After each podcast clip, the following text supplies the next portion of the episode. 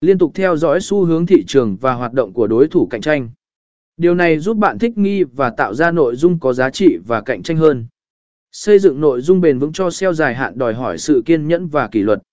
Bạn cần hiểu rằng SEO dài hạn không phải là một quá trình nhanh chóng, nhưng nó có thể mang lại giá trị lâu dài cho doanh nghiệp của bạn khi được thực hiện một cách đúng đắn và kiên trì. Có nền marketing có thể áp dụng trong nhiều ngành khác nhau và đem lại kết quả tích cực nếu được thực hiện đúng cách. Dưới đây là một số ví dụ về việc áp